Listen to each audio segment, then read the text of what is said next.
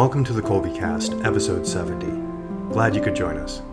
Today, Bonnie is joined by guest host, Kolbe Academic Advisor Erica Treat, and Kolbe teachers, Mrs. Chrissy Almanzar and Mrs. Michelle Kim, for a parent in service.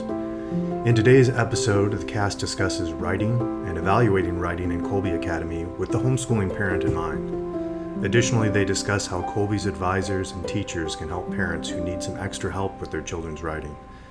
We hope that you'll enjoy the show. Hi there, I'm Bonnie, liturgical musician, popcorn and podcast fanatic, and Kolbe homeschooling mom to four lads and lasses of middle and high school age. We talk a lot on the podcast about the importance of eloquence for people, regardless of whether they're in the liberal arts, STEM, or other professions. With that in mind, writing is an important part of the Kolbe curriculum across subject areas, in keeping with principles of Ignatian pedagogy that listeners can learn more about on the Kolbe blog. We'll put a link to that in our show notes. So, how do we develop that art on a day to day basis? We endeavor to answer that today.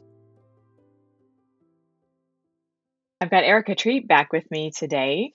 As a point person in the Academic Services Department, she has a unique view on the doings so I asked her to come sit by me, so to speak, as a guest co host as we call in some reinforcements to bolster the confidence of home educators tasked with evaluating the written work of their students. Hi, Erica. Hi, Bonnie. Thank you so much for inviting me to co host with you today. I'm really excited. And as you mentioned, advisors uh, get a lot of questions about essay grading from our homeschool parents and also parents taking other courses, how they can support their kids in their writing endeavors. So I really appreciate the opportunity to be here and um, pick the brains of our of our writing teachers. No, I'm so glad to have you joining me. I, I love working with you, and I, I've been looking forward to this. So thank you for doing this with me and for suggest. This is Erica's suggestion is a great idea. When it was like a light bulb moment, I thought it was fantastic. We are joined by Mrs. Chrissy Almanzar, with whom I had the pleasure of conversing on episode 48. Welcome back, Chrissy. Thanks for having me back. I'm so glad to have you. And today I get to meet Mrs. Michelle Kim, who is a longtime homeschooling mom and an instructor in the online school. Hi, Michelle. Hi, thank you so much for having me today. Oh, you're most welcome. Our listeners may remember hearing Chrissy on episode 48 because it rings true, which was part of the Kolbe Cast convention this past summer. We'll drop that link in the show notes for listeners to go back and, and catch that if they missed it. Erica has been with us for a few episodes um, episode 43, The Grade Examine, and episode 59, The Secret Whiteboard. Michelle, we're glad to have you with us today, too, and hope this is the first of many conversations together. So, as I have not yet had the pleasure of getting to know you very well, Michelle, would you tell me a bit about yourself and, and your areas of expertise and specialty here at Kolbe? So, this is my second year at Kolbe. Last year, I started off as a long term sub and eventually moved into the theology department and the elementary department, but with the goal that this year I would move into English and literature because that is a passion and love of mine. Um, I have a specialty degree in uh, English and humanities and have always since I was very little, been a reader and a writer. And so I love getting to share that with the Kolbe students this year in ninth and 10th grade. I am a homeschooling mom myself. I've been homeschooling for, I can't believe I'm saying this, 19 years. I have five sons. My husband is retired military, and our sons range in age from 11 all the way up through 30. So this is the first year that I haven't had an elementary aged child in almost 20 years. wow, new season. So that's me. And I'm so excited. Writing is such a passion of mine. I'm in an MFA program currently, and I I'm really happy to be to uh, talk about how we can grade our students, our children's writing. Good deal. Good deal. Chrissy, it's good to see you. Will you catch us up a bit since we talked over the summertime? How have things been going? Oh gosh, busy, just busy as mm-hmm. always. It's been good. We've been doing lots. The kids are into all new things and we're staying busy with that. I've got four school age kids now and one two year old. um, so we're always running around these days. Going every which way Yeah. this is uh, being recorded during midterm week, we've we've got a few episodes in the lineup, sort of a midtermish theme. So let's zero in on evaluating the writing our students are tasked with in many areas of the Kolbe curriculum. The, the writing is a big piece of that. So, Erica, what was your inspiration for this episode? The writing is a big piece of it. And the inspiration for this was sort of like a homeschool parent teacher in service of a kind, just to give them some support and advice on grading essays. I know that as a homeschool mom myself, that can be a challenging prospect when you're not sure how to move forward, how to support them, helping them with their confidence, but also giving them some constructive criticism at the same time. And it's hard to find that balance when um, you're not as experienced with teaching and grading. So I'm really, really happy to have some experienced essay graders here to help guide us. I get a lot of questions as an advisor, and I know the other advising staff members do as well about how do I grade an essay? That's just, they really don't know even the basic where to start with grading essays. We often will send them rubrics, and we're always happy to do that if a family wants to reach out to a grade level advisor. I found those really invaluable as a parent myself.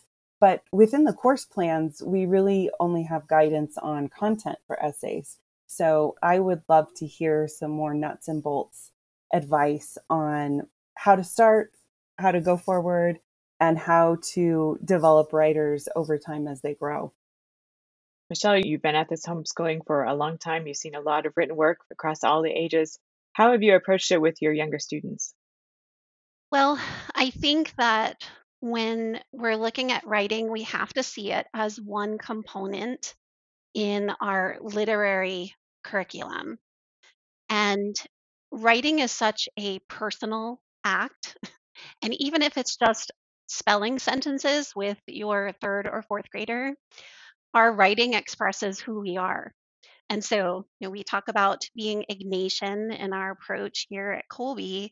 And ultimately, we are created in the image and likeness of God, and God creates. And so, one of the most beautiful ways and powerful ways that we as human beings create is with our writing. And so, even if you have some, you know, a little one who's who's writing those spelling sentences, they're sharing a part of who they are with you. And so, Erica, you mentioned so perfectly that there's that balance between wanting to hone those skills, but also be respectful of that product that they're creating with you because it is an expression of, of their personhood. And so I think that it's really important to make sure, especially with younger children, that we're seeing writing in the context of their reading as well and what they're doing across the entire curriculum and even just the environment of the home, right? That everyone in the home is reading, that you have family read alouds, that just literature is a part of everyday life. And then the writing flows from that way of life. And when you sit down and look at those spelling sentences, to always find something to praise uh, first, of course. And that's such a basic piece of advice. But at the same time, you know, as homeschooling moms, we get busy and sometimes we're listening to those spelling sentences while we're cooking dinner or while we're changing a diaper or, you know, trying to grade the essay of an older child. But to just carve out some time with each child that you're homeschooling to look at their writing in particular, find something to praise, find something beautiful, and then to be strict. I've told parents who I've taught their little ones in co op and last year in fourth grade, uh, be really strict with uh, spelling and grammar according to the level where your child is, but then have one way of writing. Maybe they have a journal or something like that, that you don't look for perfection and just let them express themselves freely um, in that area and then be really strict with everything else. The other thing, too, is that I do this with my ninth and 10th graders, but I've done it with um, my younger students and with my own children as well. To look at grading writing from the very beginning as a back and forth dialogue between you and your child. So to be able to sit down with them and say, okay, I found three things that we can fix and make better in this sentence. Let's find them together rather than giving them back a paper that has a bunch of red marks all over it. And so to have it be a process rather than a, you know, check mark, yeah, okay, this is um, this is good, or you know, you got five things wrong and and uh, you know, here I fixed it for you. So to allow it to be a dialogue between you and your child, uh, and for it to be flowing from that that literary life in in the home. Makes a lot of good sense. And a eh, lot of very practical ways to enter into that. When children are resistant to that whole revision process, how how do you approach that or work through that with them? I think that there are a couple different ways that you can work through that. I think that if you start from the very beginning, of course, just with that idea of writing is revising. My I think my children and my students kind of get tired of hearing me say that. Oh, there's Mrs. Kim again talking about writing is revising but to instill that in them from the very beginning and to be patient with them you know like you're going to get eye rolls and you're going to get sighs and and mm-hmm. uh, hopefully not tears uh, usually when the tears come with my children you know that's time to step aside and move on to something else and come back to the writing later but i think that if you just make it part of their writing from the very beginning uh, and be consistent with it. I think that that's important. The other thing too is that you know choose their favorite author and remind them every once in a while. You know, my children are huge C.S. Lewis and Tolkien fans, and you know I'll say to them, you know, they were such stellar writers because they revised the most. I've been reading a lot of uh, a new collection of Flannery O'Connor's letters, and there's this beautiful exchange between her and Caroline Gordon, another Catholic author, and a lifelong English teacher. And Caroline Gordon went through Flannery's work line by line, by word by word, and Flannery took everything that she had to say into account and changed it. And so, if you can find a favorite author of theirs or, share that story or try to help them to understand that the great writers are great because they revised. And then this is mostly related. I love copy work and dictation exercises with younger children. Yeah. Except what I like to do is I like to let them choose their own things to copy. Every once in a while I'll throw in, okay, let's copy this, you know, passage, you know, from a classical work or something. But I let them choose from a favorite book and then the other thing that we do as a variation on copywork and dictation is to choose their sentences that they've written for spelling or for whatever creative way. So then they are hearing back their writing and learning what beauty sounds like in writing and wanting to imitate that more. So, and all of that just happens very organically. So, without us having to say, this is, it should sound more like this. Okay. A good suggestion for making it go better for all involved. yes. I really love that perspective of sort of like step back and view it as um, how you how Mrs. Kim articulated as grading essays as a dialogue almost. And it seems almost foundational for all all grade levels to have that perspective going in and then, you know, obviously other things down the line in terms of how you're evaluating would look a little different. But that I love how you um, articulated that. Mm-hmm. So then, uh, with that foundation, I can see that if we start from from the younger ages, building in those sensibilities, like we approach this within a, with the knowing that we're going to we're not just going to write it once and be done with it and move on that we are going to revise it that we're going to talk about it together and, and learn together and draw from examples of what we enjoy in other writing i can see that serving as well as the students get older and then Chrissy, as you're reading more older students' work, where do you see that going from there? How does that translate into um, the more detailed revisions and editing of older students' work? You know, I'm not in the English department, but I grade a lot of, I grade middle school essays as well. But most of what I do is has to do with academic writing. So it's a little bit different than what Miss Kim was just describing which I'm I'm happy to hear her describe that because it's definitely not my my area. but what I find in when I'm trying to help students get better at writing or learn how to begin writing, even middle school age with let's say book report formats or reflections or prompted responses, I try to implement a very simple, almost mechanic structure. I don't know that it's the opposite of what you're describing, but it's, it's I guess it's a different take on it. So, what you were mentioning, Erica, with the importance of confidence in writing, in in my opinion it seems to be the first kind of stumbling block for students they they're interested in stories they may even like to tell stories but they don't have the confidence or the ability to kind of put it down into any kind of structure. So what i do is i try to implement a very simple structure and it, you know it will produce in the early stages a very mechanic kind of piece of writing. It's it's a mechanic way of writing. You know it's like a, a sort of a stepping stone to writing more naturally for the students because it gives them the confidence to say okay i can do this i can get this out i can answer the questions in a logical order and put it into you know an essay format i can do this so even when I'm teaching um, middle schoolers in the workshops that we do, or when I'm grading essays, I'm always encouraging them to look at plot diagrams if they're if they're writing a book report.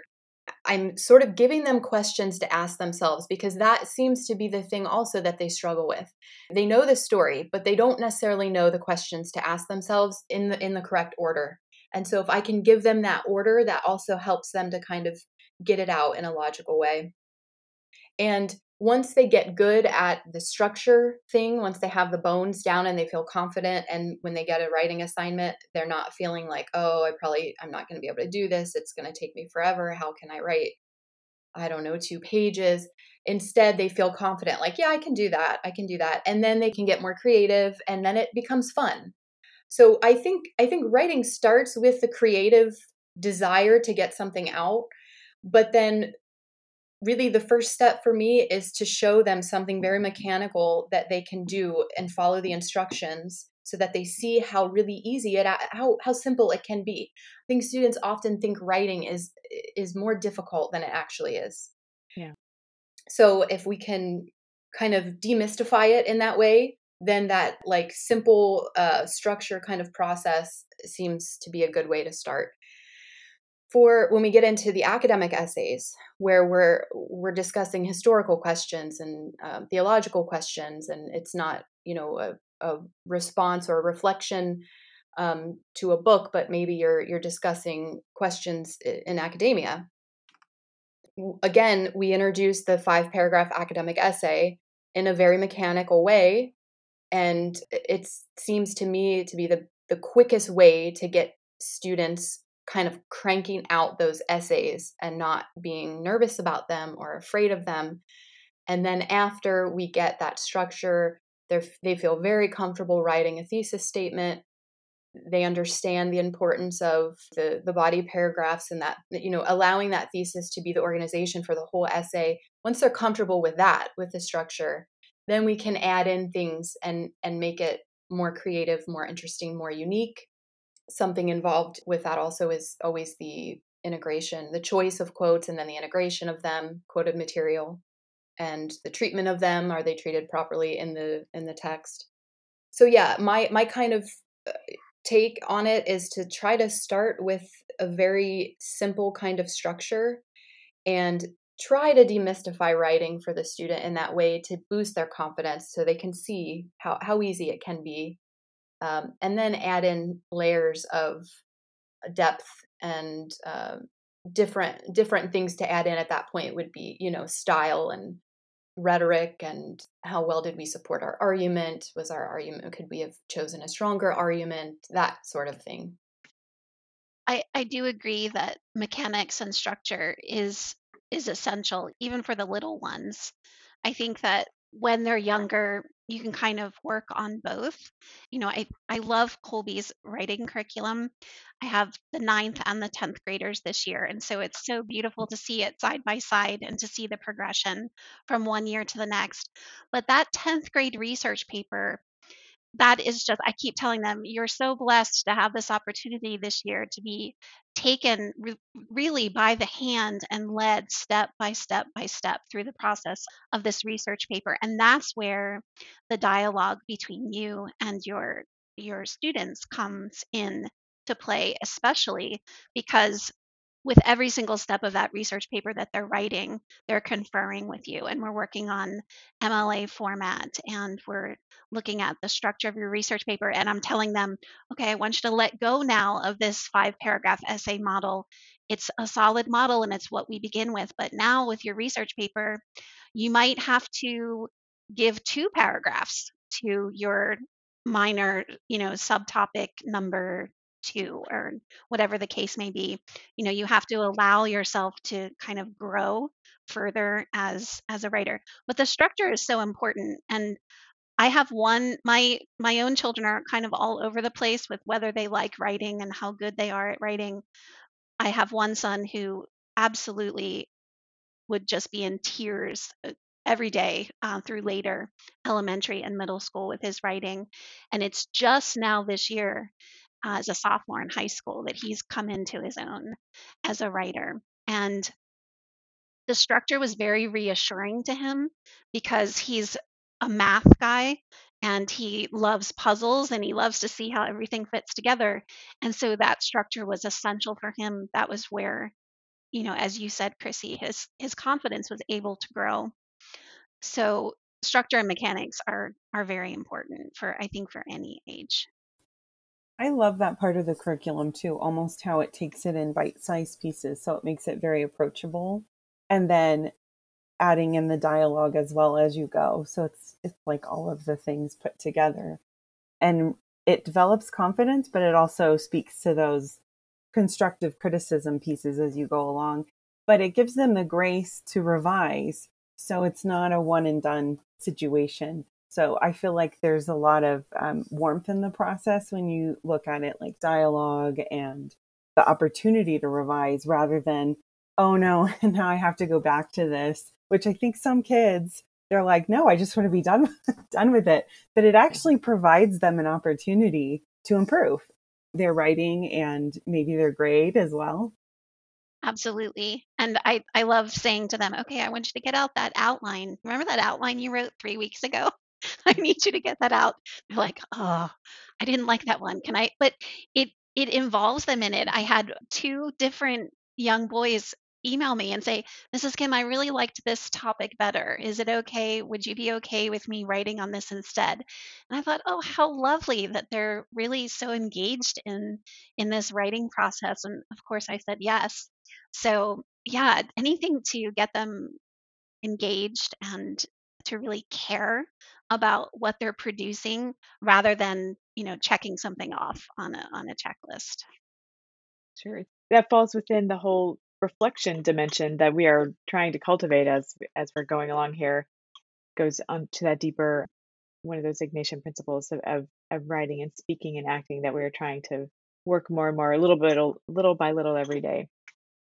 Yeah i i find when a student can articulate in words his or her thoughts in a, an eloquent way, as you, as you said, or, or a logical kind of way, it's almost like the final step of learning. I mean, they it, you've really grasped it at that point, and so it is it is a part of reflection. Once we are able to articulate these, whether it's a creative writing or whether it's an academic writing, articulation is a big step in the learning process. It ties in with what you were saying about reflection it's really your own once you're able to say it. You know that you've grasped it; it's yours, and um, that's a that's a huge step in the learning process of not only like maintaining information, um, but really understanding it and then being able to kind of weigh it. And so it, it definitely plays in with the Ignatian methods. I really liked what you were mentioning about almost this Ignatian process of reflection. And one of my questions for um, those who grade a lot, I I usually ask myself questions as I'm going through a piece of writing and to grade it and to evaluate it. So I was wondering if you guys have questions that you ask yourselves, and then really a step beyond that in terms of teaching would be what sort of questions should we help students learn to ask themselves when they're doing their own revisions and evaluating their own writing. When I'm grading an essay, I'm not really asking myself any questions, but I am constantly asking the student questions. so as I'm reading it, I find I'm, you know, if I, if I could be talking to the student, I would be saying, "Where did this come from?" Or, "But wait, don't don't move on yet. You haven't you haven't fully treated that." So I, I wouldn't I don't think I necessarily ask myself questions. What I'm looking for, like I said, is is structure first. And what I'm talking about right now, which may not make sense, so like when i'm talking about grading essays i'm talking mostly about homeschool plus we get students send in samples for grading. They're students of all grades, um, but usually, and they can submit anything for Homeschool Plus, but they usually submit essays or some kind of exam that has subjective questions and they want feedback on it. And so, you know, I teach 12th graders in the online um, in online classes, but in at Homeschool Plus, I do deal with students of all ages. And so it depends on what grade of an essay I'm looking at, first of all. And with the Homeschool Plus program, I'm I'm also able to grade them based, you know, on their progress. So I know what they've submitted before and I know what feedback I've left them before and now I'm looking to see did they did they take that feedback to heart and have they made improvements? Have they made any changes? And if they have then then i move on to something else you know? So my first go to you know criteria are this is the structure. Is is the structure there? Is there a strong logical progression um, if it's an academic essay is the thesis clear and is it really um, describing what the writer is doing in the essay? If that's all there then we move on to something a little more complicated like okay what did they support their arguments? And is the support they chose is it really relevant to the point? Was it absolutely necessary? And could they have chosen a better way to support that point?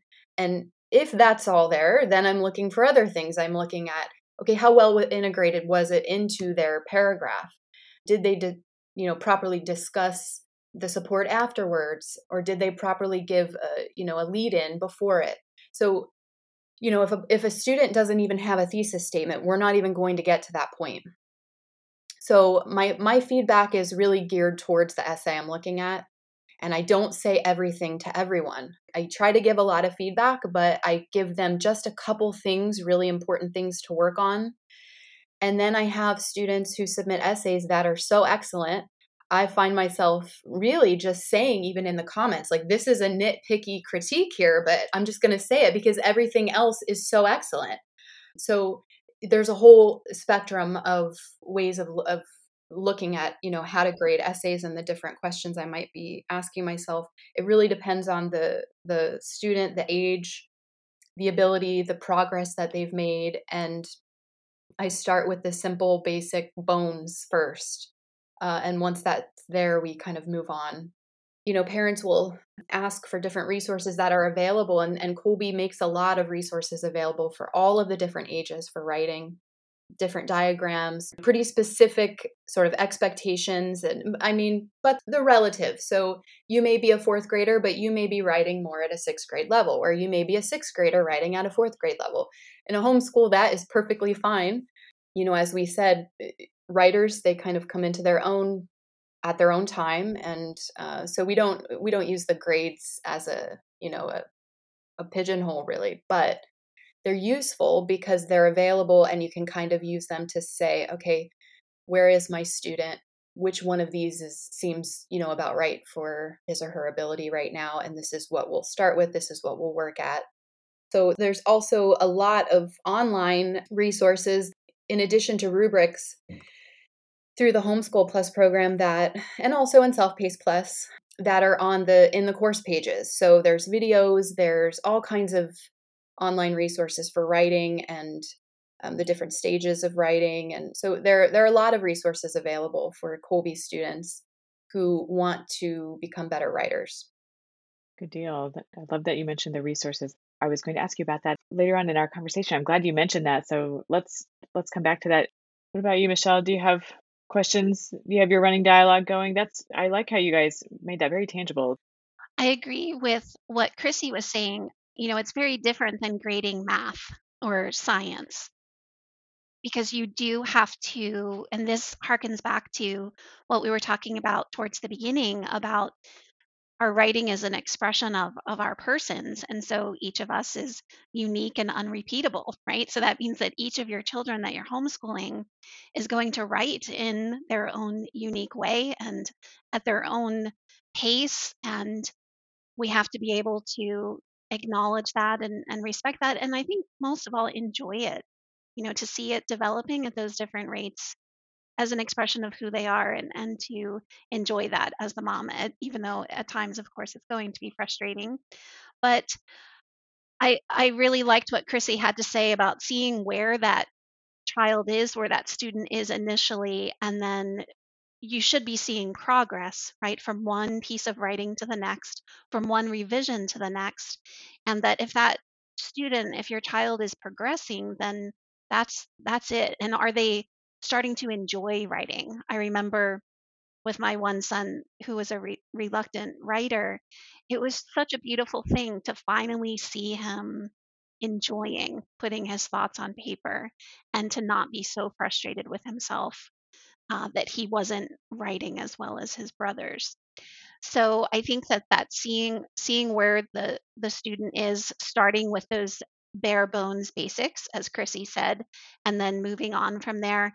But I do, I love to leave comments. I think that feedback, ongoing feedback, is so important with grading writing.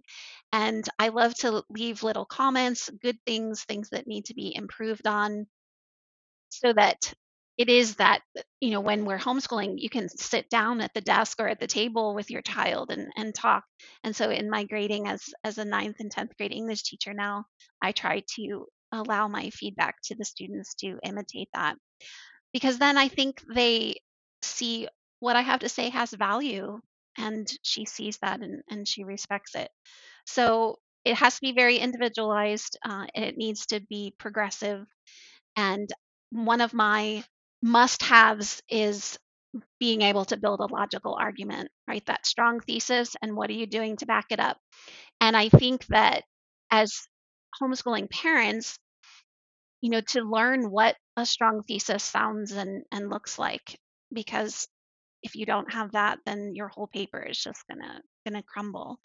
And I think that that's an important skill that that has to be the starting point for for all writing and then of course for grading it as well it's probably eye opening to our students to hear our natural responses to their writing because I know this personally, right? What I write, I know what I mean, and they they know what they mean. But when someone else reads it, they they read it with their own lens. So how they respond to it is useful information. so if I am tempted to just go start marking stuff up on on a paper that that's kind of off-putting but if i can write those questions that i have i think that's useful for them in in all their life dealings how they when they're writing or speaking. Absolutely. And to have those little touch points along the way with your children with your students and to give them i love to give revision points but then there does have to be there does there does have to be a drop dead point right? So like typically for in the online classes i'll allow revisions with revision points for minor writing assignments but then okay that major writing assignment that you're turning in it needs to be polished it needs to be beautiful. You need to take all of those things that we've been talking about so far and apply them and that this is it right? You don't get to to change anything. So I think that having those little steps along the way and making them fix it rather than me fixing it for them is really important too because if they do it themselves then they're going to remember it hopefully the next time whereas if I just do it for them or show you know show them what to do exactly it's just going to fly right over their heads and they're not going to remember. They're going to keep repeating the same mistakes again. So that incremental progress is really crucial the success of that can be its own sort of momentum builder too. When they can see their own progress, like, oh, okay, I got that. I want to keep going with that. Well, Chrissy, you have mentioned the Homeschool Plus program and the Self Paced Plus programs. We have yet to get very far into those on the podcast. So tell me about Homeschool Plus a bit more. Sure. Homeschool Plus is a um, grading service that is offered to full time Kolbe students. Uh, and what it is is you would purchase samples, a certain amount of samples. So you can purchase 10 or 20 or 50 um, samples. And the Homeschool Plus course will look just like a Schoology course. So if you if you're an online student and you have Schoology courses, the Homeschool Plus looks just like that, except that all it is is a place for you to go to submit your samples. And there are no rules in terms of what you submit sometimes students submit tests or um, it could be anything. I've had i've had to get help from another teacher grading because someone submitted spanish homework. So it can be anything but the majority of submissions are essays. And so it's really kind of turned into sort of a program that is you know helping students learn to write better so we have all different you know all of the grades. I think our youngest student this year in homeschool plus may be a third grader. I think we may have a third grader if not a, the fourth. I know we have a fourth grader. So we get all we see all different kinds of writings and it's popular amongst the high schoolers who are really trying to master the academic essay and uh, argumentative writing all of that kind of thing. So uh, you submit your samples and um, you have a, a grader a, a Kolbe teacher and we grade you, we give you feedback. Um, the grade is not used officially for anything so it's not anything that needs to be reported you know it's it's not by the subject. So you could you could submit history papers english papers theology papers. Um, you do get grades on the submissions but ultimately it's for you to use however you however the student wants to use it. Um, nothing nothing's recorded and and sort of reported on a a grade report or anything like that. So, yeah, and we offer also, along with the Homeschool Plus program, we offer writing workshops that um, meet on Adobe, a live writing workshop. We do that. Uh, currently, we have two separate ones one for seventh grade and below, one for eighth grade and above. And again, I leave it up to the parents. If, if they have a seventh grader that they feel is ready for the high school workshop, they're more than welcome to come also uh, the students are more than welcome to come to both if they want. So it's really just a recommendation or sort of guidance of of what ages will benefit from it but that doesn't mean the you know you you have to be that age to to attend. And we do those once a quarter. And we started that last year. And so yeah we we have those on on Fridays. We just had our first one for this this year. We go over different aspects of writing. And so we sort of start with the foundations and that's what our first our first uh, workshop was over and we kind of get more in depth as the year goes. Uh, but it's it's just practice basically. It's it's a workshop where the students get to practice. We i give them um, examples of stories stories that most of us uh, you know know and then we try to write theses based on these. Maybe it's a disney movie or maybe it you know if it's the high school maybe it's a, a catechism topic. And so we we get practice that way and it's also a way for students who maybe aren't taking any online classes to meet with other homeschool students, other Kolbe students, and have live interaction with the teacher. So that's that's also something we offer through the Homeschool Plus program. Essentially, it's a grading service, and and mostly it's used for essays, but it, it doesn't have to be uh, only essays that you submit. Oh, there's a lot to that. I didn't I didn't realize. I'm aware of the summer writing workshops that have been offered the past several summers. We've uh, participated in a few of those, but I, I didn't realize there was that is quite an extensive service. Wow. Yeah, it's just very flexible. So it's great for homeschooling families who say we want this help, but we don't have we're not able to be held to a certain time, uh, you know, of a live class kind of commitment or um, maybe they don't even attend the workshop but they they get the recording and n- nobody's graded on anything so it's, it's extra practice um, and it's just very flexible so families are free to use it how you know however it benefits them the most. Super that was really helpful. Well erica i know the advisors have been great sources of help to me over the years and helping supply some additional support for evaluating student writing by way of rubrics and things like that. Tell us though the the various other resources that Kolbe provides there there's things in the course plans and but more more to that though. Sure I would recommend using a rubric for grading, especially if you're not comfortable. But really, I think the student needs to know what the expectation is. So, providing the student with a rubric as well, whether that's one that you've created yourself or found on the internet or emailed your advisor. So, I would recommend using a rubric for sort of those nuts and bolts, basic level pieces that we talked about with structure, although the rubric can go beyond that. And then the course plans themselves will have a lot of guidance on content. So, what sort of content pieces a student should definitely hit, probably for full points Beyond that, well, Chrissy's already spoken about Homeschool Plus and the Self Paced Plus program. The other piece would be the actual English curriculum. Mrs. Kim has spoken about it some. The English classes themselves provide a lot of instruction online, and then you could do the homeschool version or the self paced version or self paced plus version. So I would recommend those as well, and the books that go with those those classes. Great, great. And I think I probably got ahead of myself. What else is new? By throwing out that word rubric, that was new to me. My previous connotation of rubric had to do with the liturgical books. We're talking about a rubric for um, that will. It's like a chart, and it breaks down. This uh, assignment has is worth however many points, but it's broken down into certain areas. So, what might some of those areas be? I know uh, for the rubrics I use, and and we do have some rubrics eh, that we all share that are kind of like grade level rubrics. Um, and then we do have some teachers who tweak them and make them their own. So we it, it's not a sure thing that we're all using the same rubrics for every because assignments are change and and.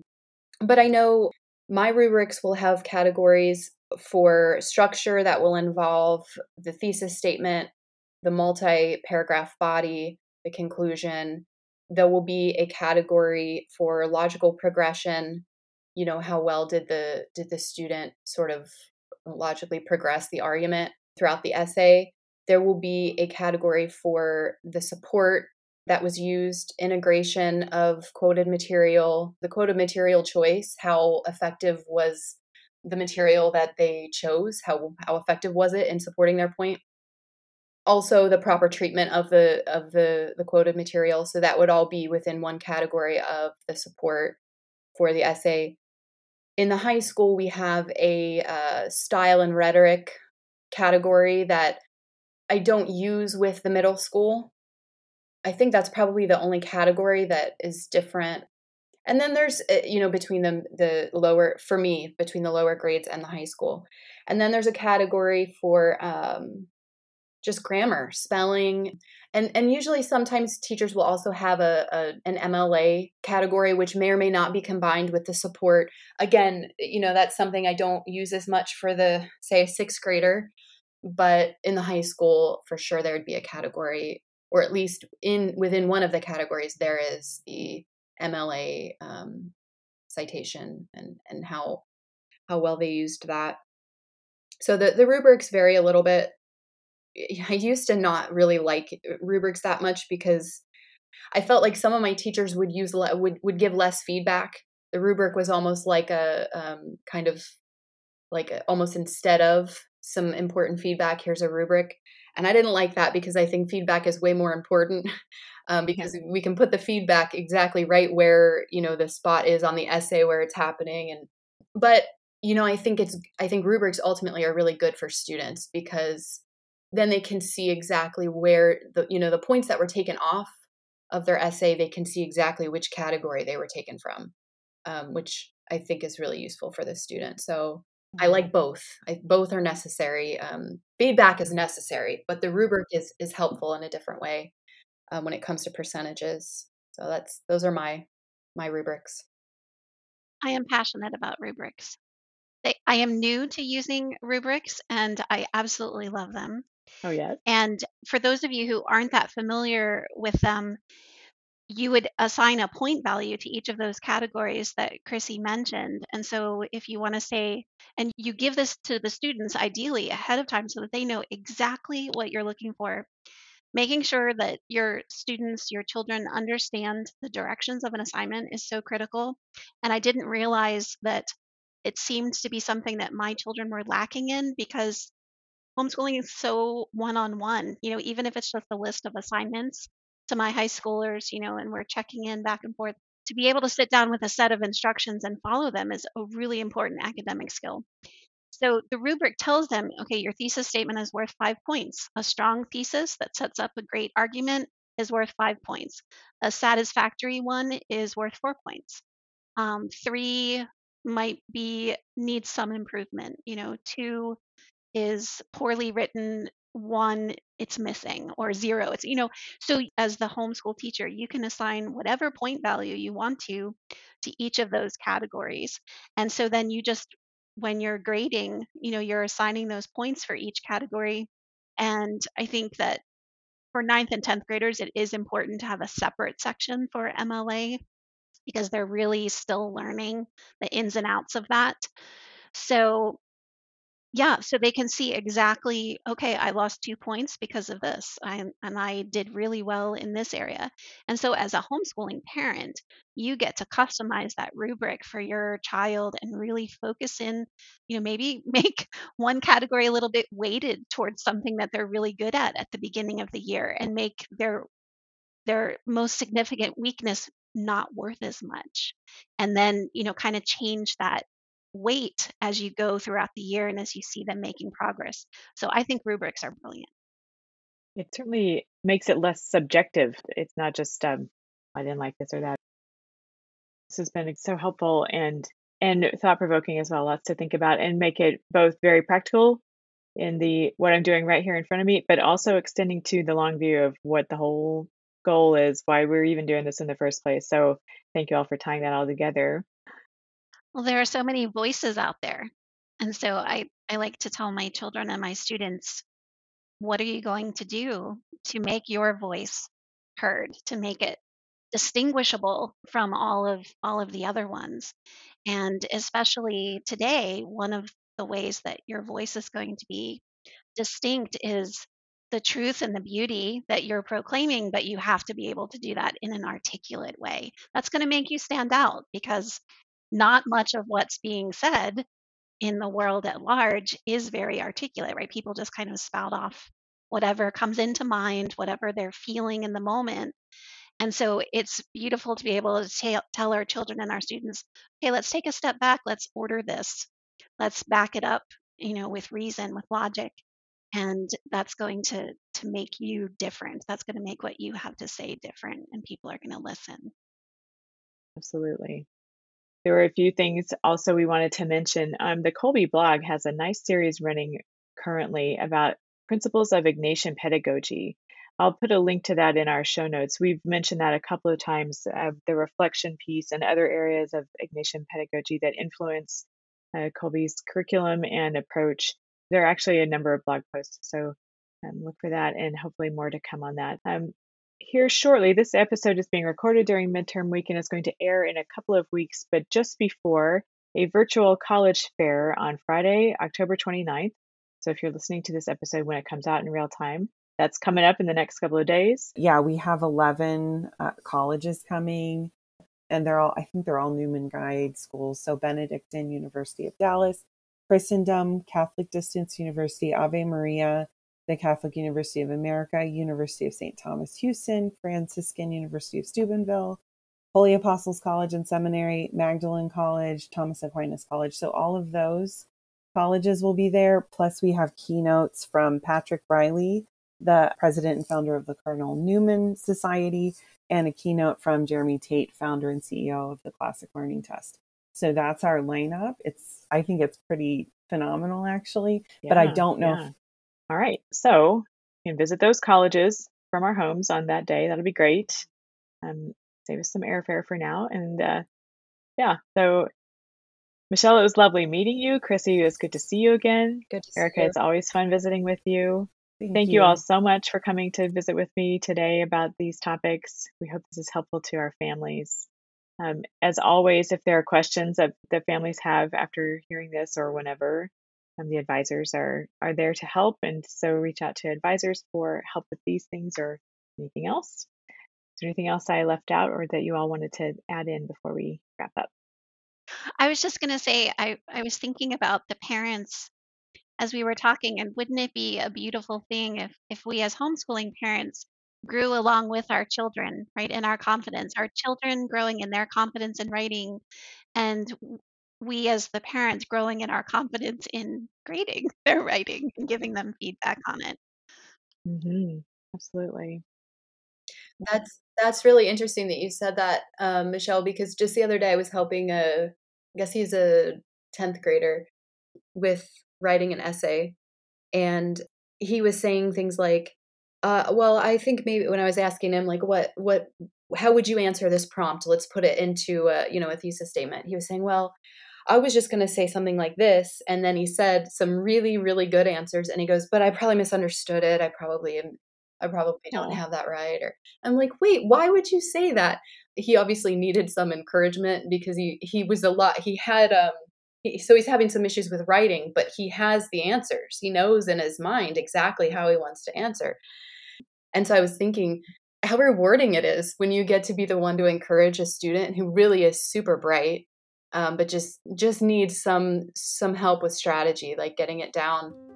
It is it is so rewarding and it's also it's like you are growing along with them because you're like you you learn how to help students along better. You you're you learn how to walk along with them each time to the next level to the next step. So yeah it's super it's super rewarding. Definitely definitely. Well, i hope this has been a helpful parent in service day for everyone and Thanks again for joining us. Please come back and visit with us very soon. We will. Thank you. Thank you so much. Thank you. If you haven't already, subscribe to the Kolbecast in your favorite podcast app for effortless episode delivery. And we'd love to hear from you, so drop us a line at podcast at kolbe.org. Mary, our mother, pray for us. St. Maximilian Kolbe, pray for us. Ad Maiorem Dei Gloriam.